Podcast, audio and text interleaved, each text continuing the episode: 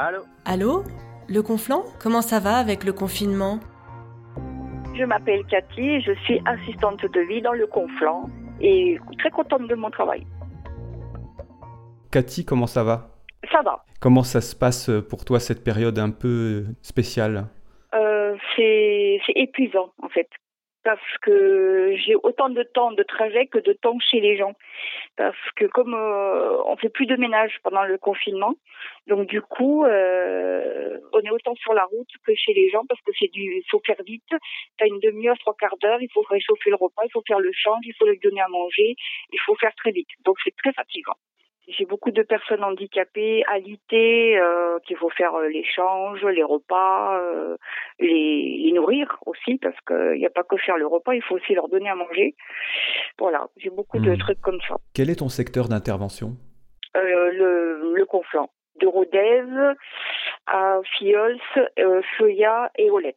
D'accord, voilà, donc tu fais beaucoup de routes. Oui. Par rapport à avant, qu'est-ce que ça a changé le, le confinement? Est-ce que tu as plus de travail? Est-ce que le travail est différent, plus difficile? Ah, Le travail, il est complètement différent. Euh, comme tu cours tout le temps, t'as pas de temps de repos, quoi. Euh, euh, ça m'arrive même de manger dans la voiture vite fait pour repartir travailler. Et, euh, voilà, quoi. Tu manges euh, un morceau de banane, euh, tu bois un truc vite fait, tu repars et voilà, quoi. C'est quoi tes horaires, le nombre de jours où tu travailles? Alors, je travaille six, six jours sur 7. D'accord. 6 jours sur 7, euh, de 8h à... En moyenne, c'est 8h, 14h30. Et des fois, c'est 9h, 20h. C'était déjà comme ça avant? Oui, mais j'avais plus de pauses parce qu'on était plus nombreuses à travailler que là, il y en a beaucoup qui se sont mis en arrêt. Dans ce travail, tu sais, on a beaucoup de mères célibataires. Donc, du coup, eh ben, pour garder leurs enfants, ils ont été obligés de s'arrêter. Donc la charge de travail a augmenté. Exactement. Mhm. Dans, dans le travail en lui-même, tu disais qu'il n'y a pas de ménage, ça c'est pour des raisons sanitaires? Oui, le gouvernement nous a dit de ne pas intervenir chez les gens quand on y va que pour faire du ménage. Euh, par contre, euh, les gens chez qui on prépare le repas, on y va, mais les gens chez qui on allait que faire réchauffer le portage des repas, on n'y va plus. Parce que c'est pas une première nécessité. Et donc ces gens-là, comment ils font actuellement? Ils se débrouillent tout seuls, comme ils peuvent. Et pourtant, c'est des gens qui sont handicapés, euh, qui sont pas autonomes, euh, Exactement. donc qui sont euh, laissés de côté là. Ils- Complètement. Ils ont que les infirmières. Ceux qui ont des infirmières, bon, les trois quarts, ils ont des infirmières, hein, deux ou trois fois par jour. Voilà, c'est la, c'est la seule visite qu'ils ont. Qu'est-ce que tu penses des conditions dans lesquelles tu travailles en ce moment? Moi, euh, très bien. Je suis très bien protégée. Je suis. euh, on a un employeur qui nous téléphone tous les deux ou trois jours pour savoir si tout va bien de notre côté et du côté de nos patients. Hmm. Donc pour moi, tout va bien. Quand tu dis que tu es très bien protégé, tu peux expliquer un peu? Oui. Alors, euh, je, depuis le début, on est équipé en masque, en gants, en visière et tous les produits désinfectants depuis le début de- du confinement. D'accord, donc tout un attirail que tu portes en permanence ou que tu retires dans ta voiture, comment ça Voilà. se passe? Tu le nettoies, comment ça se passe? Est-ce que tu peux nous décrire tous les gestes que tu dois accomplir chaque jour? Bon, bah, une fois que je sais que je suis prête pour partir, je mets ma blouse, je prépare mon masque. Alors, mon masque, je le passe à la vapeur, ça le désinfecte. Mhm. Parce que les masques jetables, sinon, on n'en a pas assez en quantité. Donc, il faut qu'on fasse très attention. Hmm. Et ensuite, je me lave les mains, je me désinfecte les mains et je mets mes gants. D'accord. Et c'est seulement après que je pars. Alors, toujours mes chaussures à l'extérieur. J'ai jamais rentré mes chaussures dans la maison, chez moi ou chez les patients, depuis qu'on a le confinement. D'accord. Quand je pars, je mets mes chaussures. Quand j'arrive chez les patients, mes chaussures restent sur le palier et j'ai acheté des chaussures qui n'ont jamais touché le sol extérieur. Mhm.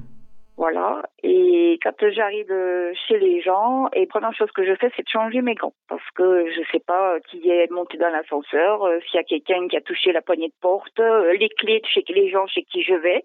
Donc, euh, il faut changer les gants euh, en arrivant. Ça, c'est primordial. Surtout chez certaines personnes qui sont alitées et très malades. Hmm.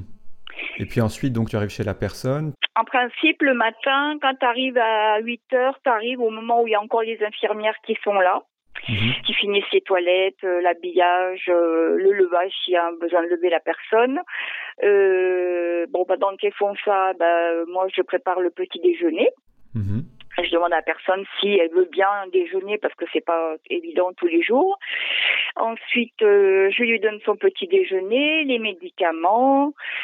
Après, euh, bah, je surveille que ça passe pas par le trou du dimanche, comme on dit chez nous. Ensuite, ensuite je fais euh, la vaisselle. Euh, en fait, ça passe vite, quoi. Une demi-heure, trois quarts d'heure. On croit que c'est long, mais quand on est chez la patiente, c'est très court. Eh oui. Beaucoup de tâches à, à aligner les unes aux autres. Voilà. Tu discutes un petit peu, tu prends cinq minutes pour discuter, c'est fini. Après, c'est la course. Et, euh, et quand ça va être l'heure du départ, ton téléphone, il sonne cinq minutes avant. Il fait bip bip pour te dire, attention, vous avez cinq minutes pour tout ranger et dire à la patiente, le prochain passage, ce sera tel jour à telle heure et ce sera telle personne. D'accord. Ok. Ah ouais, c'est très carré, hein. c'est très, euh, Hmm. presque militaire, je dirais. D'accord. Et ensuite, tu repars pour un autre service. Je, alors, avant de partir chez la personne, je vérifie toutes les poubelles, qu'il n'y a rien qui traîne dans les poubelles. S'il y a un moindre truc, je prends le sac, je le jette.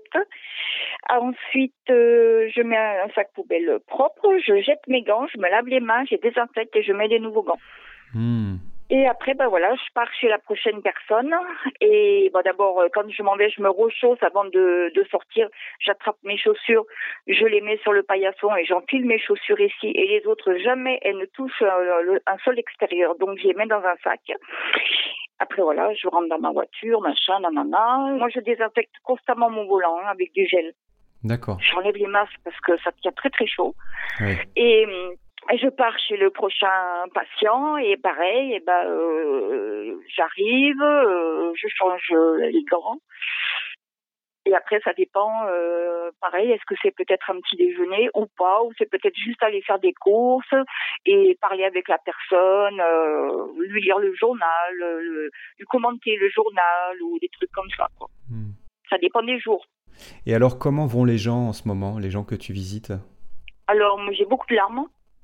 Ah beaucoup, oui beaucoup de personnes qui pleurent, qui en ont marre, qui se sentent très seules, qui sont suicidaires. Oh, Après, j'en ai d'autres qui qui comprennent pas, qui se rendent pas compte. Euh, moi, j'ai une dame qui a 96 ans. J'ai beau lui expliquer sur le journal euh, que c'est comme ça et comme ça. Ah bon, on peut pas aller faire des courses parce qu'il y a du brouillard? Ah moi, je comprends pas alors.